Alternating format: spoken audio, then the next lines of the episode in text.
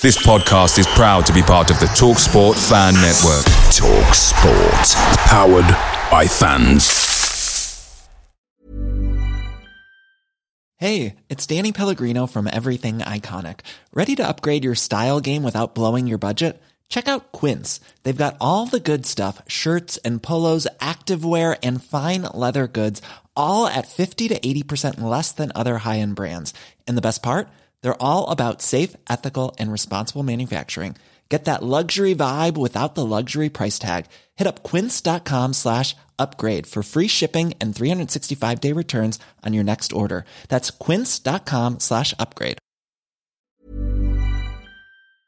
The TalkSport Fan Network is proudly supported by Delivery, bringing you the food you love. McDelivery brings a top-tier lineup of food right to your door. No matter the result, you'll always be winning with McDelivery. Order now on the McDonald's app and you'll get rewards points delivered too. So that ordering today means some tasty rewards for tomorrow. Only via app at participating restaurants. 18 plus rewards registration required. Points only on menu items, delivery fee and terms apply. See mcdonalds.com.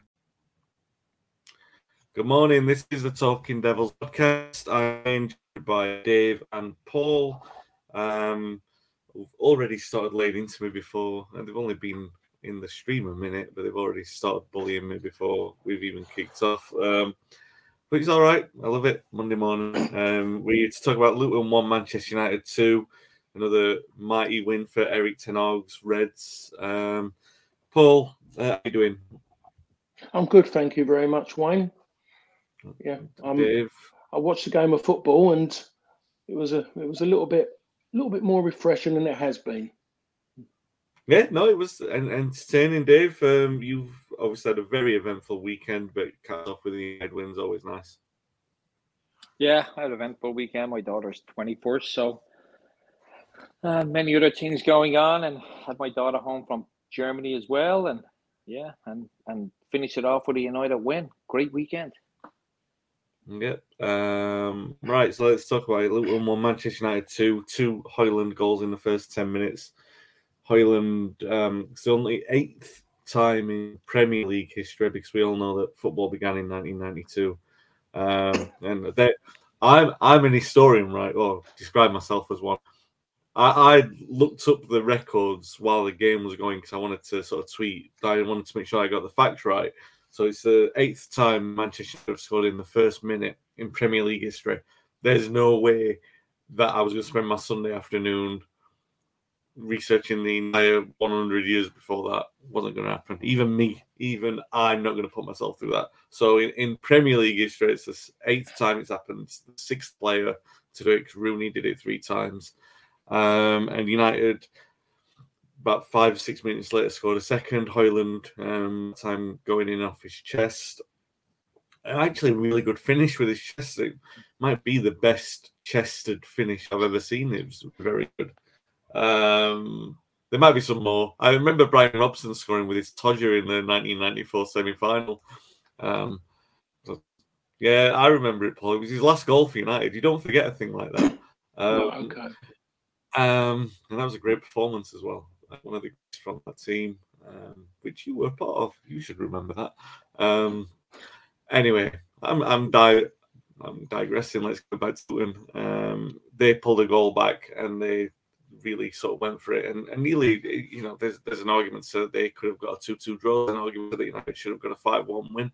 The number of times they went through one-on-one it was a little bit Sunday league, you know, like going around the goalkeeper and making all those like oh, it's just a little bit too wide or it's a little bit angsty and all that. And it was a really good um, performance from Luton that they kept on going, and that's the thing that we've seen with them. They've never really been embarrassed in, in the league. Um, and thankfully, United came away with the kind of result that Arsenal and City have got there. That they were on the right side, talking with a, a win this morning. Um, there are obviously, as always with Manchester United, some elements of concern, which I'm sure we'll get into. But I mean, first of all, a very good game, and to win it in the fashion that we did, I mean, it was entertaining, and Højlund to get both of the goals is um, really the kind of thing that um, should at least make us feel all right on a Monday morning. Paul? Sorry, here's at the Yeah, it's Oh, for me, yeah, not for you. okay. yes, There is. I mean, there was there was definitely over the I'd say the last few games It was look there was more positives there. Of course, there's still negatives, but I just looked at it and you can look at it and say there's more there's more to take from it than what has been in other wins. And just by just by the fact of I mean you look at the early goal and and you see how how he done that Højlund, the confidence he had to go on and do that. Could that have happened a few weeks ago? A good chance he would have been a bit edgy because he was being like destroyed a bit because of the fact that he wasn't scoring goals and he's gone and took that on. And you look at the second goal, you know, great improvisation and and it, it, it just, you know, he knew what he was doing. It was as simple as that. You know, he just the way he adapted to go and do that. I think if that happened nine times out of ten to many other players, they would have just taken the whack, taken the, the thump of it, and and that would have been it. But he knew what he was doing. It was so controlled. So again, he's had a very very good first half. The only disappointing thing at the moment is that we don't see enough of him in the second half. And it seems like there's been too much joy in the first half, and all of a sudden everyone seems to forget what got him in that position in the first place. And everyone tries to do their own individual little bits again. You know, Yeah. that, that's the disappointing thing for me, Wayne. And I think it's becoming blatantly obvious now when you look at it that everyone seems to want to take on too much and looking to um, ground themselves in glory as well. Yeah. Yeah, no, it's it's fair. I mean, Dave, I think that's the, that was the thing really that seemed to United's wins against, let let's say, for want of a more friendly phrase, against the so-called lesser lights. That's the really letting United down. Like, is that this greed that we we are seeing, or this idea that maybe like some of the players, and I'm I'm not naming names, but like people will name their own. But it seems like there's this element where you get a couple of goals ahead and United start thinking they're better than what they are. And they can't really, especially when they lose one or two players to injury, they can't afford to take a liberty like thinking they're better than what they are. And maybe we saw it again yesterday, but I still think like maybe just a bit of misfortune with the or, lack of composure going around the goalkeeper at the end. The, by the way, the goalkeeper did really well Yeah. considering that he had that amount of one-on-ones to face. So his positioning for two of them at least in the second half was brilliant. The the Garnacho one, he and I think there was a Højlund one as well. He, he was really good in his positioning to be able to sort of stop those going in. But nonetheless, they should have still gone in. United should be here a lot more comfortably. Um, in this position when we're talking about it on a Monday morning, uh, Dave, uh, uh, that's I think maybe apart from the injuries, that is the thing, isn't it? It's something that you wonder can it be coached out of this side? Can it be something that the players grow out of? But the players who they seem too old to be growing out of it. It just seems an element of like greed takes over, and they all think that they're all going to get the names on the goal, goal scoring sheet instead of helping United to a bigger win. Um, entertaining nonetheless. What did you make of yesterday's game? Yeah, I mean, I, I don't think anyone can argue the fact that we should have won that game by four or five goals. Um, and the goalkeeper was immense. He really was. Uh, on another day, you know, we're going around them, we're scoring two or three more goals. Uh, Fernandes was very unlucky. Defender pulled off like a absolutely fantastic block. Um, but I, you know, I was when I was watching the game yesterday, and we went two 0 up. I kind of, you know, uh, I kind of feared because I think, I think we're the worst team to be two 0 up in the league ever. You know, most teams two 0 up, they start breezing. Um, but I think there's an element of truth to it when we get two 0 up that everyone wants a piece of the pie. Then you know, uh, we do get some players that are pretty greedy at times. You know, Marcus Rashford has has definitely improved since we start scoring. He's definitely starting to fit into this um, uh, new front line in regard to, um, and maybe it was pressure on him uh, in regard to him thinking that he has to always score. Uh, now that we have Højlund banging them in, uh, we have Garnacho chipping in. Uh, maybe that, that's the reason why Rashford has has kind of got into that winger role now rather than uh, every time he got the ball, he would just run directly into a defender. It was very, very frustrating. Or, or that last minute uh, uh, decision not to pass was was you know chance gone.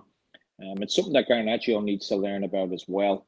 Uh, but I think he's improving a lot since he's been out on the right. Um, to go back to Paul's uh, uh, comment about Højlund, uh, uh, about him like in the second half, it is very noticeable after 60, 70 minutes. He he kind of just fades. And I think a lot of that's down to the fact that for 60, 70 minutes, he just he never stops running. Um, so maybe it's a coaching thing, it's a manager thing to tell him that, you know, you, you, you can't run flat out for 60, 70 minutes and expect to expect to, you know, finish the game on 90 minutes because he's he's always, you know, especially lately, he always seems to be the one of the one of the first players to be taken off. And he looks absolutely knackered when he comes off. He looks beat, he looks dead. I think it's because he, he doesn't conserve a lot of his energy. Um, but just you know, nail on the head again with that with that you know from Paul and those those goals. A couple of weeks ago, he's not scoring them. He really isn't. Um, and that that chested goal, I, I mean, come on. It, if if that was any other player on any other team, it'd be on repeat, repeat, repeat uh, on Sky. Um, that was a phenomenal. I'll be honest. When I seen it first, I, ch- I just thought it was a deflection. I thought it just whacked off and went into the net. But when you see it in slow motion, he meant every bit of that. He chested the ball into the net after you know was hitting about I don't know, fifty miles an hour. Absolutely phenomenal goal. Ronaldo scores that. Messi scores that. We're never going to hear the end of it. Um, but that was an absolutely phenomenal goal, and he's not trying that a few weeks ago. He's ducking. He's he's he's letting it hit him in the chest and trying to let it drop and turn on it. Um, but I was very impressed with United yesterday. Uh, I think there is there was more good than bad that came out of that game. The only bad thing that really came out of it is like Luke Shaw. He's been phenomenal since he came back for us. Um, I'm just hoping it's not a bad injury. I mean, I gotta believe that Maguire got got hit because he was, you know, walking a tightrope like Casemiro. And um, because Maguire's improved a hell of a lot, but Jonny Evans come on and did an absolutely phenomenal job. Um, uh, we are seeing the best of Varane at the moment, but I always have my doubts about him. Um, when Manchester United are doing well, we see the best of Varane. When Manchester United hit a hit a blip, we see the injured Varane. Um, I'm not sure whether it's a, it's psychological or whatever, but I'm just not sure he's he's a fighter. Uh, but when we're playing well, he's one of our best players. I'll be honest, he really is. Uh, but it's um it's it's always disheartening to see that when when our form dips, he just seems to disappear. Uh, but not to take away from the fact that I think we should absolutely come away from that game four, five, six goals clear. Uh, it was a tricky place to go to. Um, and uh, I'm delighted with the away win, especially at Luton, because like we said last week, that would have been the first fixture they looked for when they got promoted. Uh, I can only imagine the atmosphere was electric there yesterday. It felt like that. It felt like a real old, you know, mid 90s. I won't say old because Paul was playing dead. It felt like a mid 90s game um, with the atmosphere and, and just the game itself. It really did. The pitch wasn't the best. Um, and then after the game, we had the comments by the manager complaining about the four minutes. I, I'm loving hearing all this from the managers complaining because, you know, with the moves Manchester United are making there with, with Sir Jim Ratcliffe coming in, um, there seems to be a bit of concern out there that Manchester United could be about to get it back together. And over the next two or three years, um, get back to the top. Uh, so I was delighted to hear him complain about the four minutes, and, and not just complain about the four minutes, but basically hint at it because it was Manchester United and they were winning two one. There was only four minutes added. Uh, you know, a silly comment, but uh, it tells you that that people are starting to get concerned, and that makes me happy. Yeah, um, it's interesting the the Højlund thing, and I agree with what you're both saying about confidence and the difference that you can see. Even though I, I think I've been quite consistent throughout the season when saying that I've never had any concerns about him because he's still scoring in the Champions League and there were good goals as well. Um, but I, I, do find it funny because the the goal that he scored, the second goal, like you said, there's an element um, you would say fortune about it, not not necessarily finish because the finish is executed great, but fortune in the way that you don't see a striker score like that. And I do wonder. It makes me think of Ole. It makes me think of Chicharito and, and those players who they weren't really affected by form. Maybe they did have periods where they were out of form. You didn't look at them as form players. You looked at them as lucky players. They were kind of lucky omens that they'd score. Remember Hernandez's first goal being went off his chest onto his face in the Community Shield, um, Charity Shield in old language. Um, I'm not ready for Community Shield. Like I'm still calling it the Coca-Cola Cup as well. Um, but yeah, like Ollie, Ollie would score goals like that as well, and um, you want Højlund to be that kind of player, really. Um, but you want him to be more than that because he's leading the line for United, and part of why he looks knackered is probably because of the fact that he's the only one asked to be leading the line, and it's a lot of work for him to be doing, especially considering that Garnacho and Rashford are renowned pressers. You know, it's, it's a lot to ask, but he's coming up with the goods at the moment, and as long as he's doing it in the first half, then at least we can sort of relax in the second. Um, got a question here. We've got some comments coming in, so I'll come to them quickly. Um, Jock um, Zacharyson says, "What do you think in the dynamics of the team that's causing this selfish streak? The team looks to put in a shift, but is there a team spirit?" It's an interesting um, conversation point. I guess we should touch on it quickly. Like so, we've all mentioned it. All we could all give our opinions on it. In my opinion, I would say that United over the last seven years have been in a position where the better players inside have been rewarded with fat contracts and being elevated to an ego status where uh, you might look at that player and say they probably wouldn't be in a great all-time United team, but they're earning more money than any Manchester United player in that position ever has. They are elevated into this worldwide profile in a way that a lot of players haven't been because United status and the Premier League status elevates them into that area. So they've got the ego of being someone who's won a Premier League by six, or seven times. And when you have that in a team that's growing and developing in this way, again, you're going to find that you're going to have a contrast of players who are keen to learn and eager, and then the ego will take over when United are coasting or look like they're going to be coasting in games. And um, I guess it that kind of thing uh, it's difficult because it's a modern problem. Uh, I'd love to have seen how Fergie dealt with it. Um, it's very much a modern problem, but how how Ten approaches that because it's a difficult thing to coach out of not a player, a human being in the mid twenties when they reach a certain level of maturity or immaturity. It's difficult to sort of drum that ego out of them. Ego, which can be a good and bad thing as well. Uh, Paul, do you agree with that? Do you, do you, agree with the fact that it feels like it's a modern problem? Do you think that there's a lack of team spirit in there? What what would you put the um, selfishness down to in? What we see in second half of games, or when United are like a Newport, when United were a couple of goals up, suddenly what looks like it could be a seven or eight goal win turns into a scrambly win because they just they don't play as a team for for that period of time. What would you put that down to? I think when you talk about it, it does come from the fact of playing well, achieving. That's when people start coming together more. That's the obvious way of doing it. But you're seeing teams who are struggling, but yet they show more appetite than what Manchester United do at this given moment. There's something in them, and it, it is doesn't matter. You can run someone every single day, every minute of the day, and you'll say how fit they are, but fitness comes from comes from the head, the head telling the body that it wants to do it, and then the body will keep going and going. And yeah.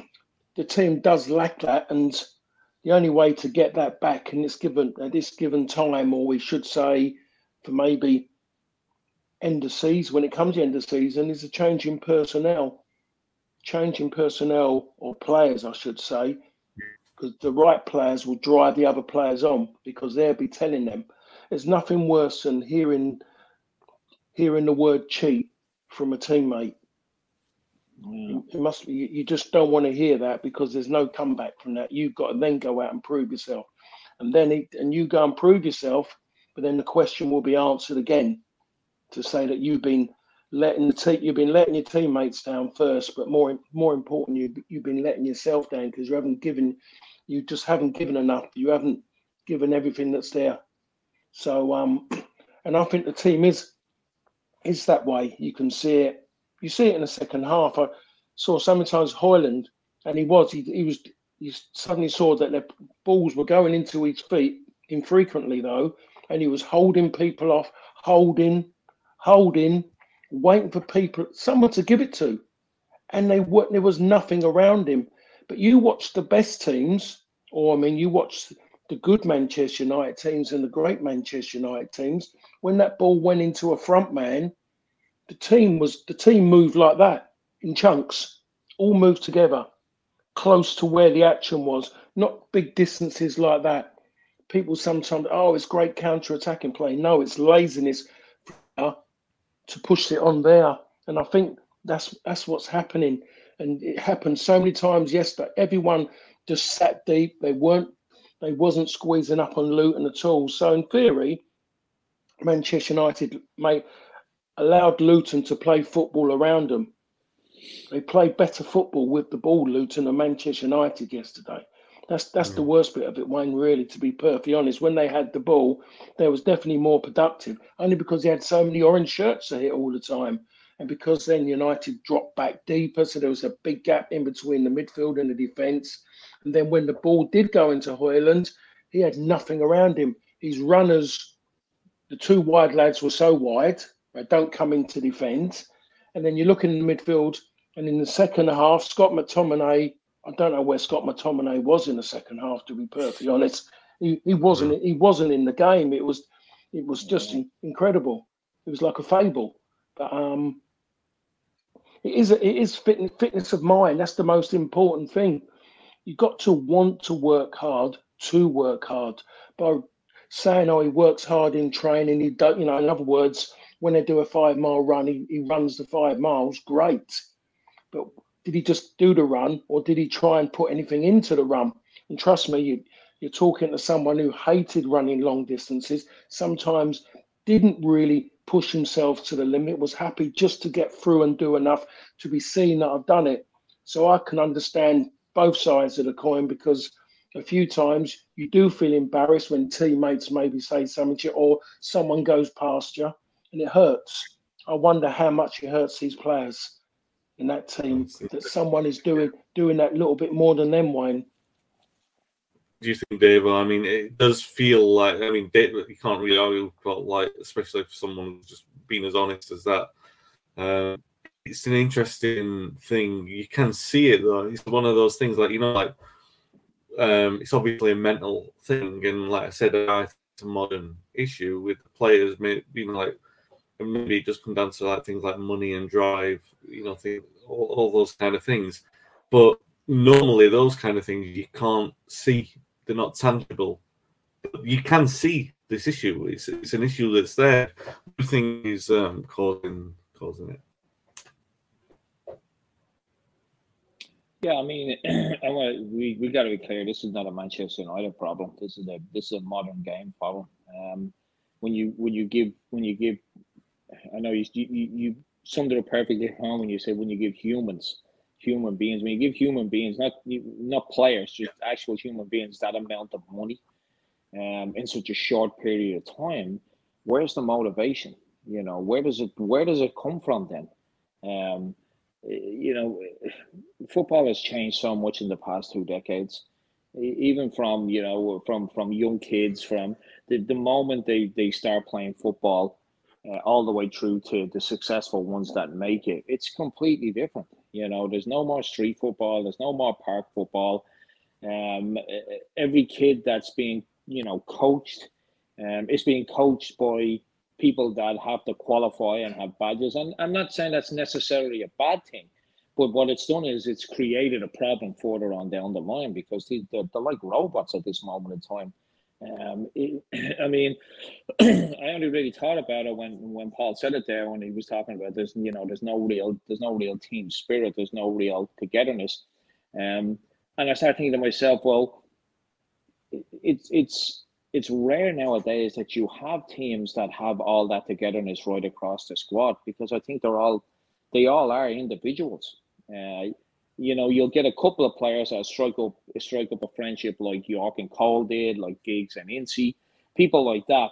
But you, you don't get it as a team anymore uh, because I think these these guys are so in a bubble in themselves that you know, other than PR stunts at Christmas to show a team out in fancy dress at a pub that's all orchestrated you don't see that anymore uh, with clubs. Uh, teams are just not together the way they were 20 years ago. Uh, but you know, it's modern football has created that. I'm afraid, and then you can't just flip a switch and change that as soon as they cross that white line to be a, to be a togetherness there. There's just not. Um, there really isn't. Um, and it's it's it's down to the fact that there is no incentive there. Uh, average players are making, you know, they are making tens of millions a year, um, through through their salaries, their sponsorships, their image rights. They're just making so much money. Where's the incentive? There's none. There really isn't an hmm. incentive. Really none. Oh. And, and unfortunately, that's what we've created in a modern game because um, and I always say this: we go back to the you know early '90s when we wanted more football. We wanted something like Sky to come in. Uh, this is the juggernaut that I created, uh, and here we are, you know, 2024, asking ourselves, did we do the right thing? Um, because it's definitely not the game that even was even 20 years ago, even 10 years ago. Um, mm. you know, there's just a, there's not enough there's not enough players around nowadays that that really want it you know, uh, because they're earning so much money. I mean, I would even imagine, you know, the players are Luton are on, you know, a, a very tidy package after coming up to with BIM bonuses and, and, promotion bonuses and all. There's just no incentive there to do well, and uh, it, it shows on the pitch. And like I said, it's not a Manchester United problem. It's it's a it's a problem across the board. I mean, when you look when you think back to Arsenal last year in January, they were going around as if they'd won the league already. You know, it was absolutely ridiculous in January, and it's just no. And the manager allowed them to do that. Um, you know, I watched the, obviously that Arsenal documentary when it was on um on I think it was Amazon or whatever, and it just it just lacked any personality. It was like ridiculous. It really was. It was silly to see inside that dressing room about how modern managers and modern players behave these days. It's absolutely ludicrous. There's a falseness about it. Um, but yeah, yeah, it's not a Manchester United problem. It's a it's a football problem. I think so. Yeah, well, no, it is a Manchester United problem if they want to solve it and move forward. Because I mean, the, if it smells like team spirit, as Nirvana once told us, then you've got a greater chance of reaching that Nirvana. I, I say this as a non-Nirvana, um, not, not, not anti-Nirvana. everyone wants to reach the Nirvana. Why am I saying this so often? It's just shut up and keep moving on to the next part. Um, talk about money and loyalty. Um, by the way, good evening, Tony from Australia. Um, looking forward to catching up with you when you're home at Tony Park there, um, Manchester United historian, youth historian, um, the guy who, the guy, the gentleman who uncovered the facts of, um, you know, United's run of having um, a youth team player in every team squad since um, dinosaurs were roaming the earth. Not that Tony was there, most certainly not. Um, let's talk about loyalty and money in football. Um, Dan Ashworth, as um, John says um, in his comments, what does Paul think about the Dan Ashworth news and his potential incoming? Well, let's talk about this. This morning, they're talking about fees, fees for um, Dan Ashworth to come to Old Trafford of between 10 and 20 million pounds. Now, if we're going to do this, like, I'm loyal to Manchester United. I love the club, right? I consider myself a writer, um, amateur historian. But if another club wants to transfer me for a couple of years to be their historian, they can offer me two million pound, and I'll, I'll, quite happily spend years being an historian at another club. Um, Dave, I'll come to you first on this one. Um, obviously, Dan Ashworth is the name that everyone's talked about because of his great work at Brighton, and I guess he's done some good things at Newcastle. It's difficult to know because their progress is so strange, really, considering the money that they've got and the FFP regulations and everything like that. It's difficult to really determine how good a job he's done up there. Um, you would say some of the recruitment has been smart. Um, but the, the real success story is what he did at Brighton. So he seems like he's the obvious coming for the role that he's, he's coming in for. Um, the appointment itself is, I mean, I'm going to presume you would agree, it's a very small move.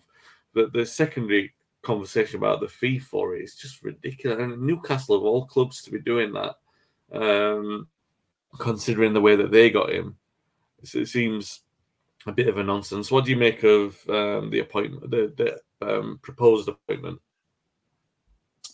I mean, yeah, it's listen. We all know that the the football inside of, of Manchester United has been has been just left to die for the past 10, 10 years since you know since Sir Alex.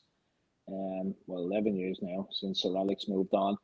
Um, the business side is where the Glazers concentrated everything in, and and I know we, we have harsh words to say about a lot of the a lot of the, the guys on that side, but they were top of their class um, for what they were brought in for. They really were. Uh, we can't argue with that. Year on year, revenue was up, record revenues. Um, and that's not me patting the Glazers on the back. I'm just pointing out a fact that that's the side of the business they concentrated on, and they let the other thing just die. Um, uh, it, it's a you know so Jim Ratcliffe has come in. Part of his, as we all know, part of his uh, or part of the the uh, agreement was that he would he would take control of the football side, and he's made you know a couple of very very smart moves right out of the gate. Um, he's he's building a team like it was built on the business side, and this is really really exciting stuff. Um, you know, yeah, you, you are right. Uh, Ashworth, you know, his his Brighton days, you know, they're still seeing um uh, the the they're still seeing the rewards for that today. Um, he hasn't been at Newcastle that long, relatively that long to start, you know, uh, putting a stamp on it.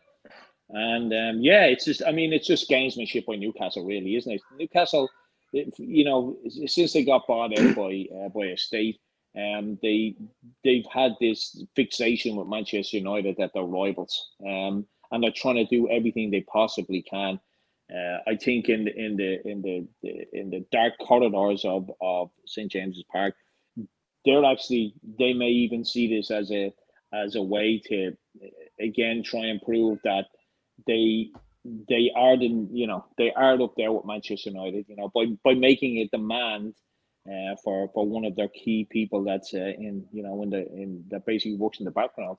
Um, it's it's gamesmanship. It's it's it's no surprise, but i will guarantee you that, that that's the silver lining that they see in this is that oh let's ask for a fee from you know we're Newcastle United we can ask for a fee. It's ludicrous. It's stupid. Where does it end? Um, you know, we, we always say that we bring this up every now and then on a pod that we really shouldn't know referees' names. We definitely shouldn't know people from VAR, and we shouldn't really be knowing people that are on the board. I mean, you go back 20 odd years ago, you know, you, you knew the chairman, and that was it. You know, maybe maybe you know Morris Setter, uh, or um, uh, God, what was that guy's name? I forget the uh, Maurice Watkins. Yeah, um, you knew about him because of his his dealings with Manchester United, Cantona, so that was it. Um, everyone else never heard of. Now they're asking for fees for for people like Dan Ashworth. It, it's it's definitely a silver lining for Newcastle for Manchester United to becoming it. That's their silver lining, in my opinion. Is that now they can you know stamp their foot down and go, hey, if you don't want them on gardening leave or whatever length this contract is, you got to pay for them. But ten to twenty million, um, yeah. I mean, if if I'm if I'm if I'm uh, if I'm being positive about it, just pay it. You know, be Manchester United. Just pay it and say twenty million, nothing to us, and then just move on. Um, because you know, twenty million with what he did at Brighton, and um, what he could what he's potentially doing at Newcastle, twenty million will be nothing in four or five years' time. Um, and at the end of the day, we're Manchester United. We want to get back uh, at the at you know eating at the at the main table of titles. This is what we got to do. Um, I just hope that we don't do, and I don't believe we will, don't turn this into a transfer saga like we normally do and, and drag it out and make a complete farce of it. And then you've got a guy that's probably going to come in with a, you know, um, a bit of a chip on his shoulder and thinking, why didn't you just pay it? You know, I'm worth it, bring me in. Um, I'm all for just paying it. Just pay it, get it done, move on. Um, it'll be a finger in the eye for Newcastle if Manchester United just go ahead and pay it. It is ridiculous. Yeah. I'm not saying it's not. It's silly, uh, but just for me, it, it's an area that, that we clearly so lacking. We really do. Uh, Ten Hag seems to be behind it. Um, he seems to be uh, uh, confident of it. Uh, but I would just pay it and move on. It is it is done, but pay it and move on. I'd be interested to see. I'm just going to come to a couple of comments from Tony, but when he says that fee is ridiculous and classic United tax.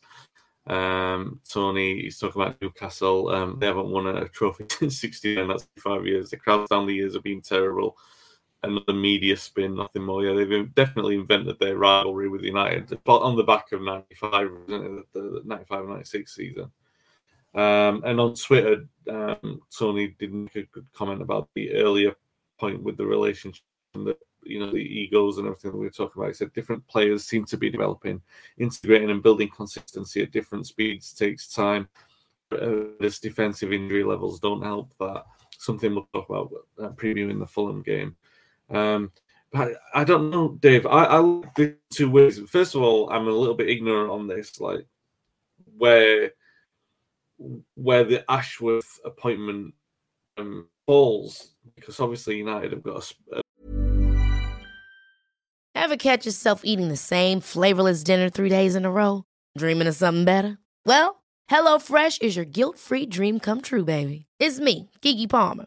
Let's wake up those taste buds with hot, juicy pecan-crusted chicken or garlic butter shrimp scampi. Mm. Hello Fresh. Stop dreaming of all the delicious possibilities and dig in at HelloFresh.com. Let's get this dinner party started.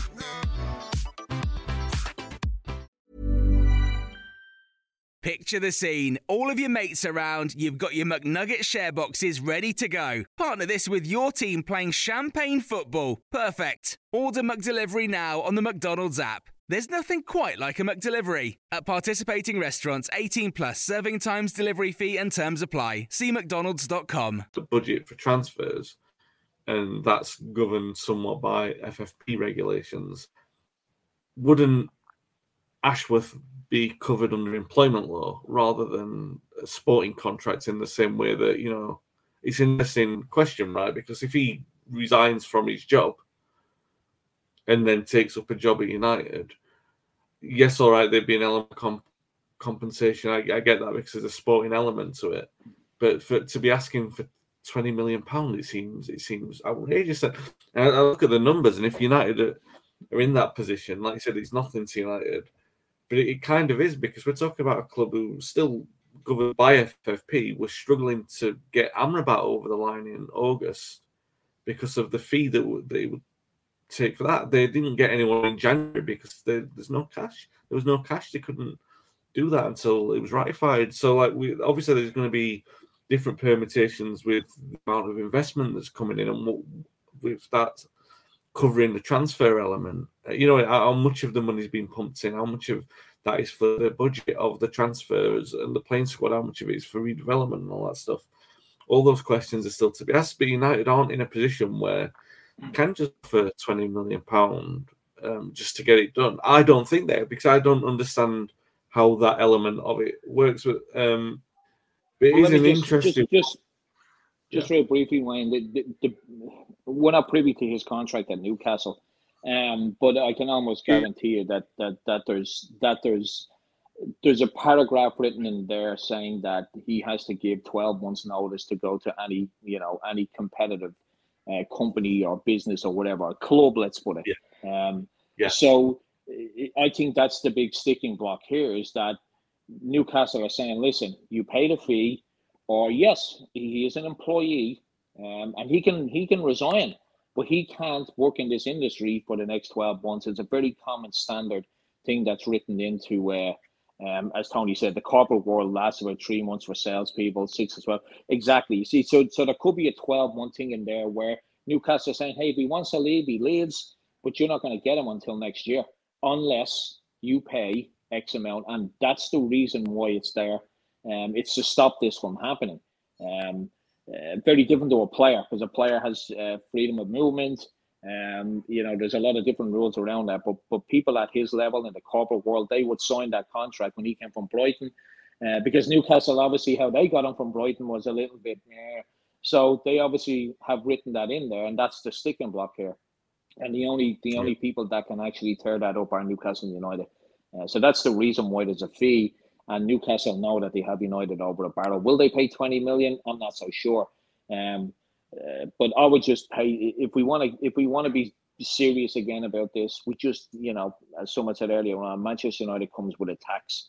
Unfortunately, just pay it and get it done. If not, Newcastle have resigned themselves to the fact that he's leaving.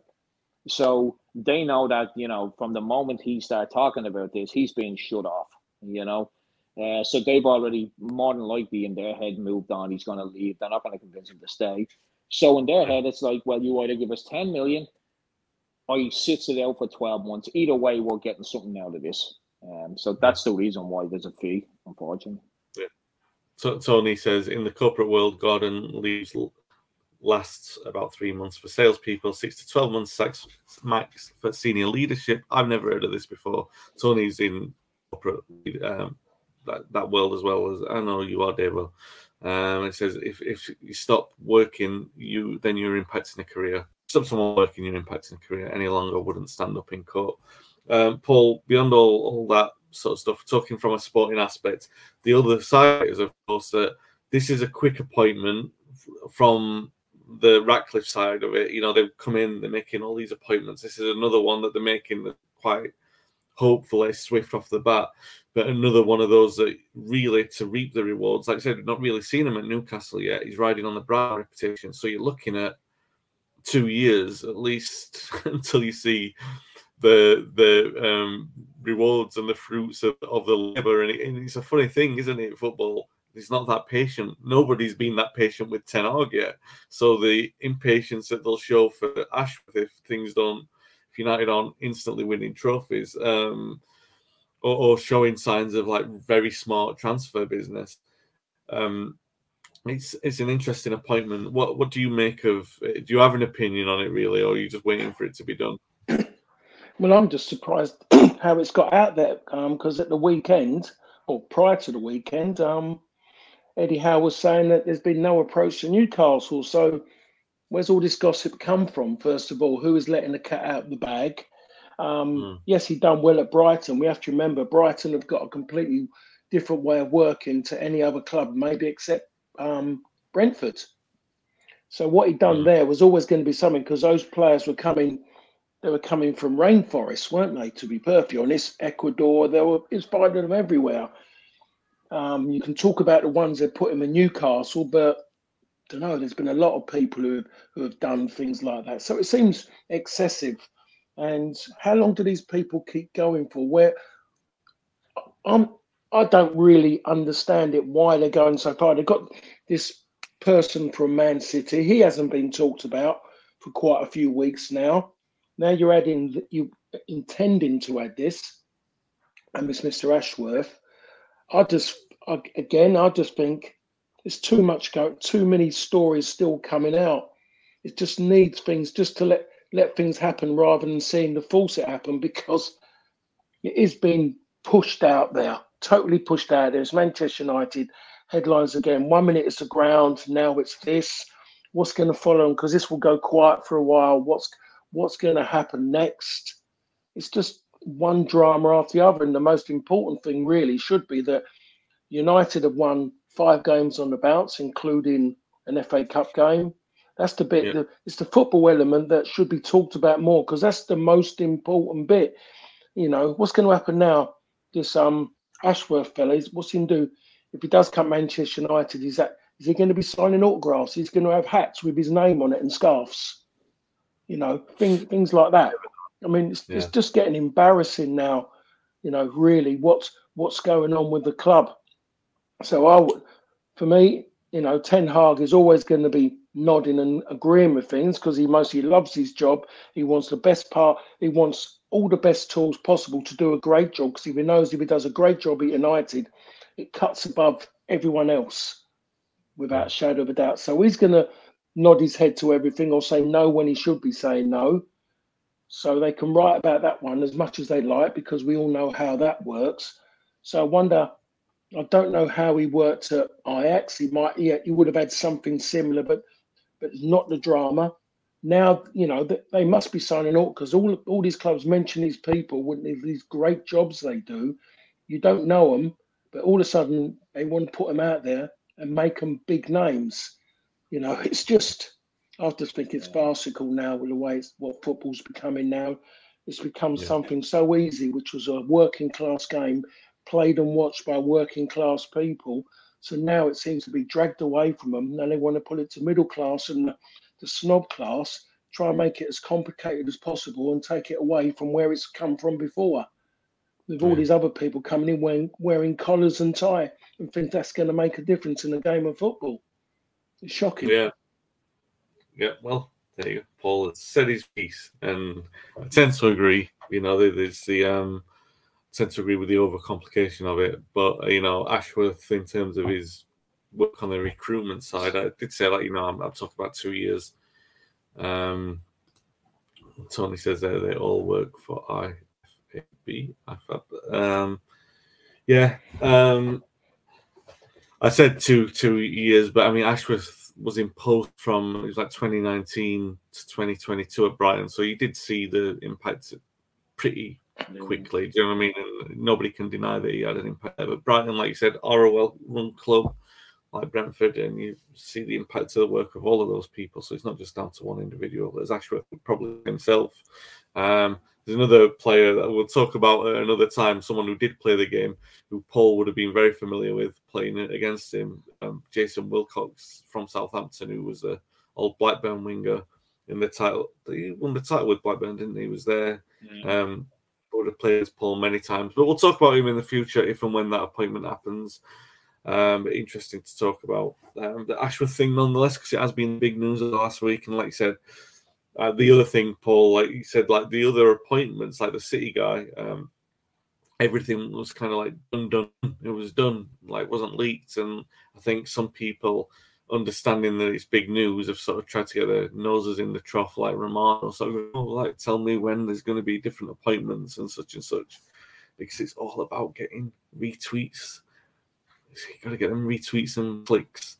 Um, you should say that we're in the business of doing that on this podcast, technically, but uh, we're not sensationalizing it. It's nice to have you with us. It's nice to have you listening to us. We're not going to um, sensationalize or start slandering people for the sake of it. Um, right, okay, so let's talk about Fulham, um, Old Trafford this weekend. Dave, you're going to be there. Paul, um, Paul, you're going to be there as well. Um, they won away on the opening day at Everton, but they've not won away since. There are goals in their team. They've scored five goals a couple of times in the league, um, but they don't look great away from home. Um, Ten Hag yesterday said a very interesting point. Um, he was asked about whether or not he was confident about the latest run or whether or not he felt it was fragile. And he said he felt it was fragile. And I get I can understand where he's coming from because United started yesterday and they had that balance and you thought they like a proper team, but then Shaw goes off. I don't think he's been as good as you think he's been, Dave. But where he's been impressive is that the teams had balance and a natural balance. United have been able to play a lot better but we are playing this very precarious game where we start well because we've got a, a, just about a fit side, but then the numbers start dropping, the performance starts dropping. Casemiro picks up a yellow card, Maguire picks up a yellow card. They both have to come off, and the style of the game has to change, and all those things that come into the natural thing, like you were saying earlier about Højlund being uh, tired. All of these things start to impact because United have got a pretty, as Ten says, fragile framework to work. So you've got to kind of hope that United get enough goals ahead that when the injuries start to happen during the game or when Casemiro picks up his yellow card, because it's going to happen every time, um, that you're in a strong enough position that the the inevitable comeback doesn't um, hurt United so much. That seems to be the way that they're playing at the moment. Um, Paul, you obviously from a, one of your old clubs, a club that you look out for quite a lot, so you're going to be more well versed in them than what Dave and I are. What are you expecting from them this weekend, and what do you expect from United in return? Well, I was there when they played. I was just recently watching week before last. I was um trying to think who it was. Yeah, Fulham v Bournemouth. I was at that game, and um, Mo- uh, Muniz up front had maybe the best centre forward performers um, for Fulham since um, they lost um, Mitrovic. He scored two goals yeah. in a game and he never stopped working. Um, I look at them and they're always going to try and play football without a shadow of a doubt. Defensively, they do rely on maybe their oldest defender in Tim Ream. He's, yeah. you know, I, I, think he's incredible. I really, really like Tim Ream. Hardly makes a mistake. Very, very rarely. But I think coming back now, they've got Calvin Bassey will be back now. I don't know if he played the weekend, but Calvin Bassey will be back for that game. Fullback areas. Um, depends if he plays Tete or the Leicester boy. Um, I've forgotten his name. Kaz, um, the Belgian Belgian boy. I've forgotten his name. But they're not that great. They will, as I said before, want possession, want to play lovely football. If Tom Cairney plays, nine times out of ten, I would say, and was mostly see at the weekend that the reason why they struggled, they didn't get what they were expecting because um, they, they got beaten by energy. Tom Tom yeah. Cairney can't can't move. He's, he's he's good with the ball at his feet. He's very much like a 40, 50 years ago, he would have been a Tottenham player. He would have been a Glenn Hoddle. The way he yeah. moves, everything about it. But when it comes to any anything dynamic around him, he can't deal with it. Cannot deal with it at all. So normally, I would say you got to get in around and move the ball quickly around him. But I'm talking about Manchester United. They don't do that. So Fulham will come there and they will enjoy good possession again because United don't work hard enough without the ball. Um, Fulham are very good with the ball. Muniz will run around, will cause problems for the centre half because he's honesty. Um, out wide, De, um, De Cordova Reid, flats to deceive. Um, he scored when I was there, but didn't see him again in the game. Um, but they might play Harry Wilson, who'll be more of a threat. On the other side, they've got Robinson, and mate, Fulham's best player is Willian, Willian, Willian, whatever they call him. He is their he is their biggest threat offensively, without a shadow of a doubt. So it needs Dalot to have his defensive head on. And William works back and he works forwards. But when he gets in and around that box, nine times out of ten he gets a delivery in and they will deliver. They won't fanny about and threaten. They, they'll deliver. So yeah. it's about it's about on the day really.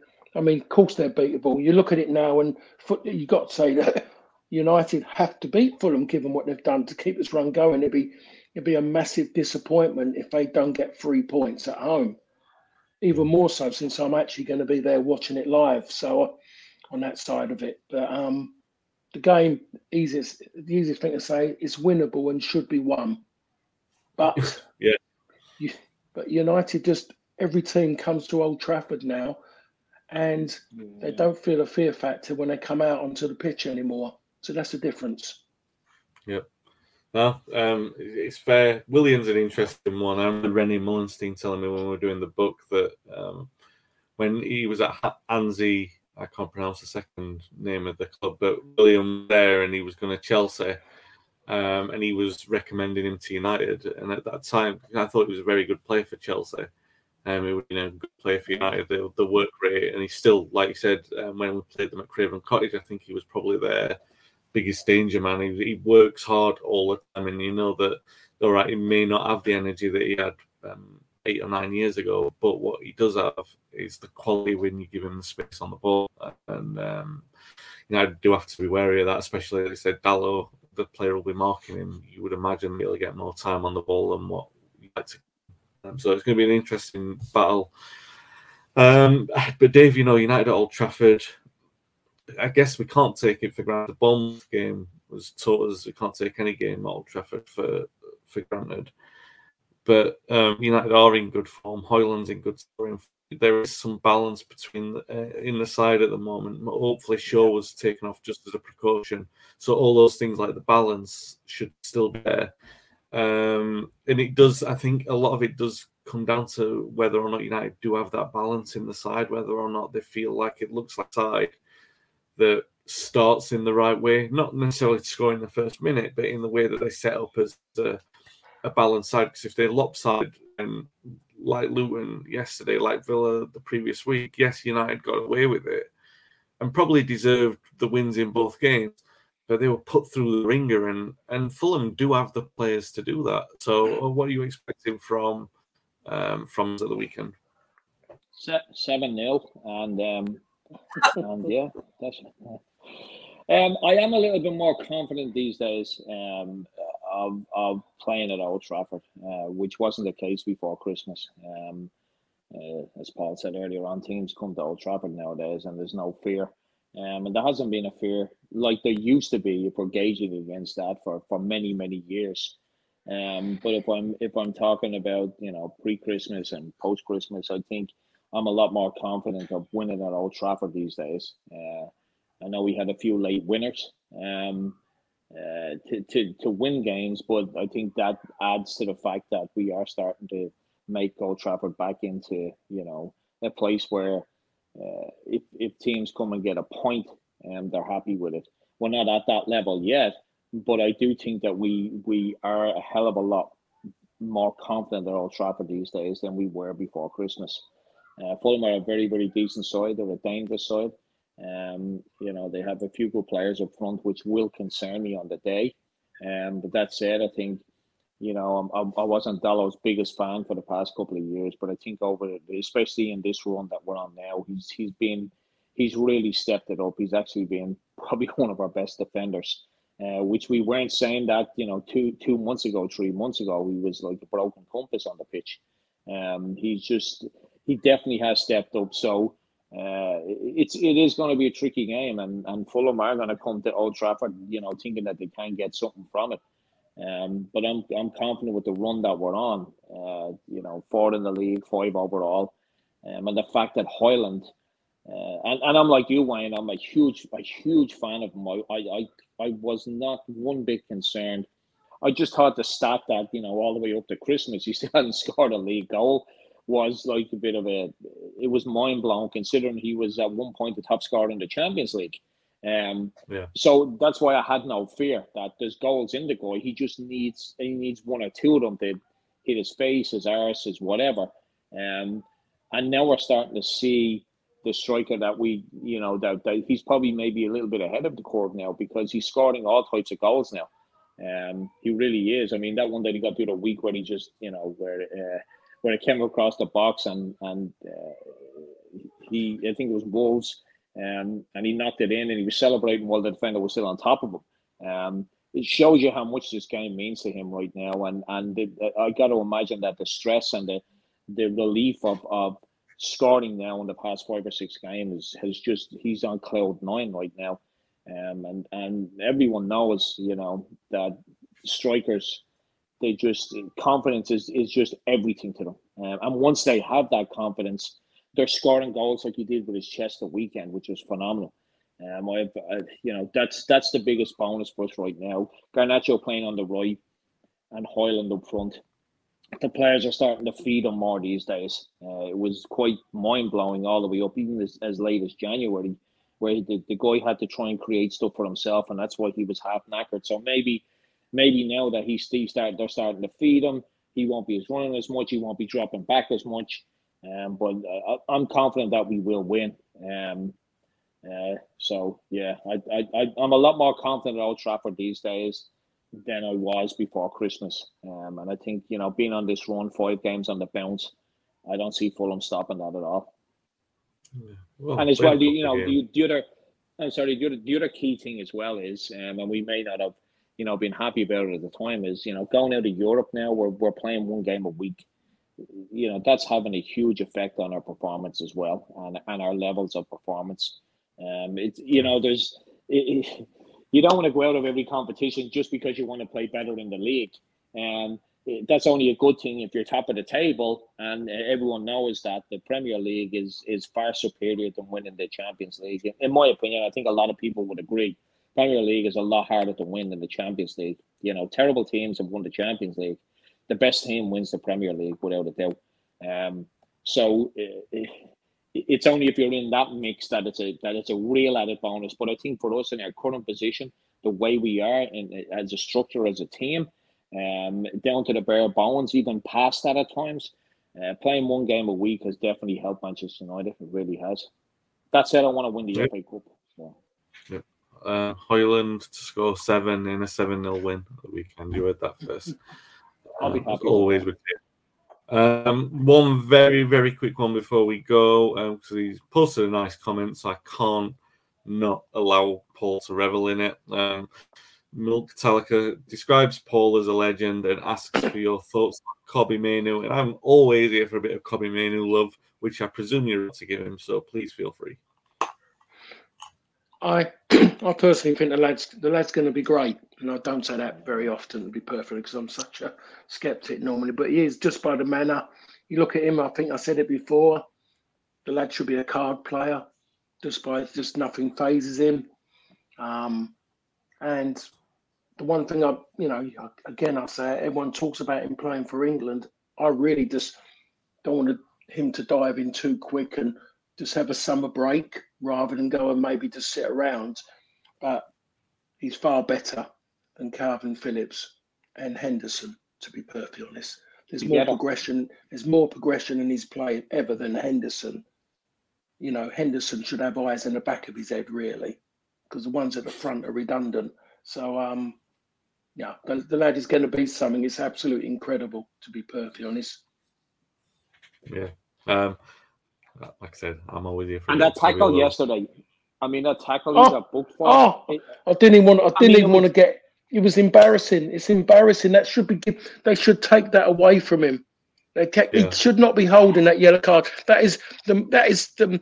The most perfect tackle from behind you can ever make. unbelievable. Unbelievable. Never made no contact with the player at all. It was absolutely embarrassing by that referee. What gave it in his head to ever think about giving a foul and then to yellow card him?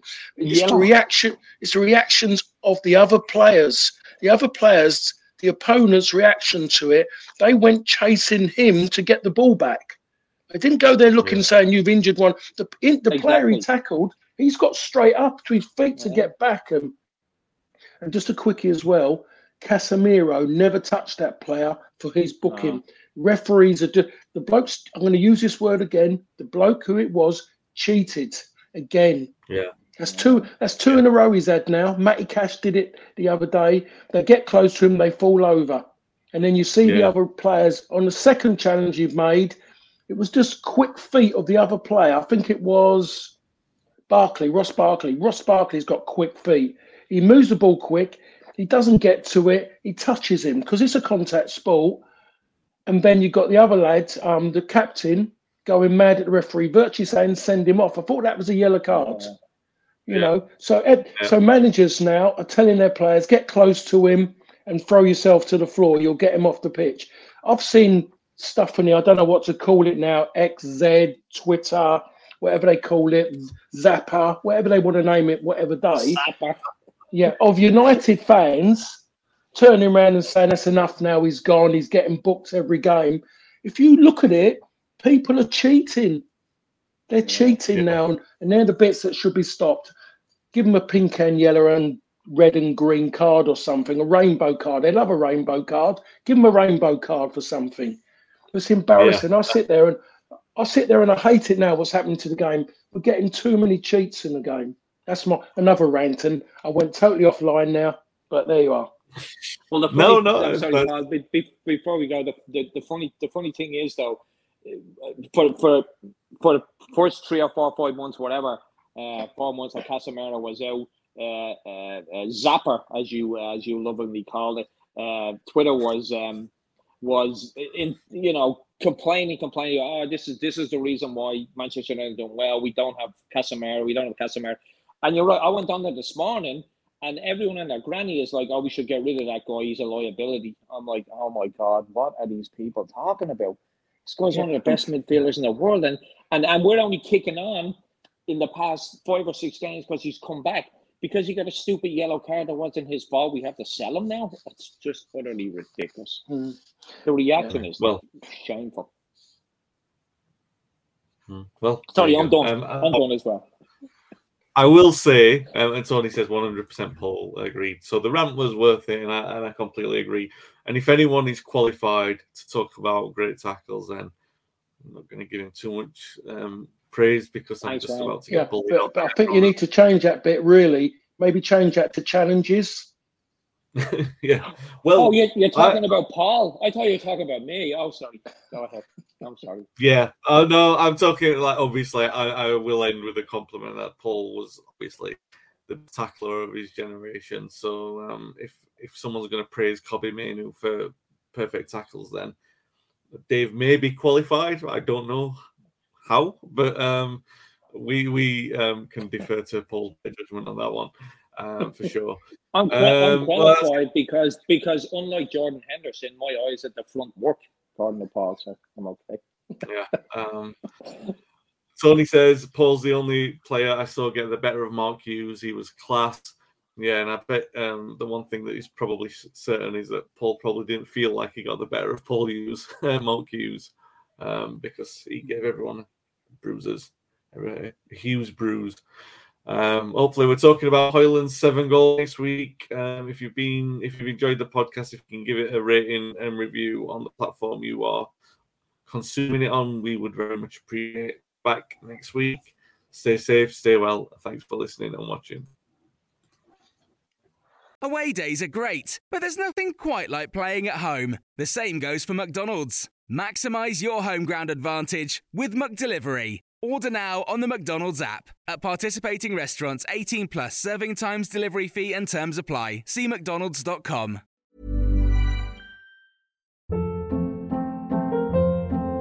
Hold up. What was that? Boring. No flavor. That was as bad as those leftovers you ate all week. Keke Palmer here, and it's time to say hello to something fresh and guilt-free. Hello Fresh. Jazz up dinner with pecan-crusted chicken or garlic butter shrimp scampi. Now that's music to my mouth. Hello Fresh. Let's get this dinner party started. Discover all the delicious possibilities at hellofresh.com. This podcast is proud to be part of the TalkSport Fan Network. Talk Sport. Powered by fans.